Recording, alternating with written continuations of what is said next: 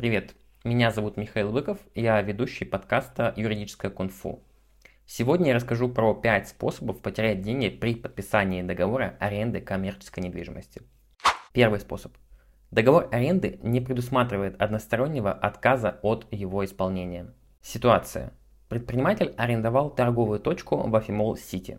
Он досрочно завершил договор, заплатил штраф за такое расторжение в размере 1 четвертой от годовой стоимости арендной платы. Это было что-то около 1 миллиона. Как можно было этого избежать? При заключении договора аренды включайте в него условия о возможности одностороннего отказа от исполнения договора в определенных удобных вам случаях. Также рекомендую предусматривать в договоре случаи нарушений другой стороны, которые будут считаться существенными и давать вам право на расторжение договора в судебном порядке. Второй способ. Недостатки помещения могут помешать его использовать. Ситуация. Предприниматель арендовал помещение под ресторан в центре Москвы, которое должно было быть оснащено вытяжкой и вентиляцией за счет арендодателя. Арендодатель этого не сделал и поэтому пытался взыскать с арендатора суммы обеспечительного платежа и арендную плату, ну, потому что договор был расторгнут.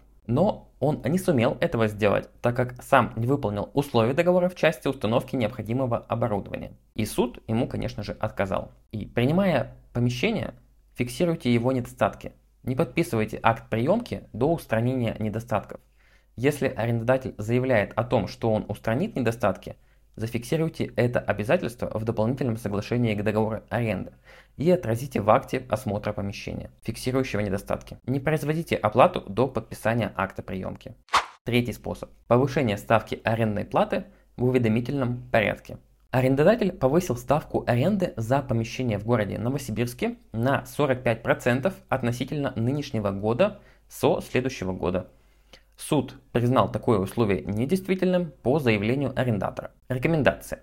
Если в договоре нужно зафиксировать условие о праве арендодателя ежегодно повышать арендную плату, указывайте точное значение в твердой сумме или процентном отношении, например, от 2 до 7%. Убедитесь, что значение определено в пределах рыночных показателей.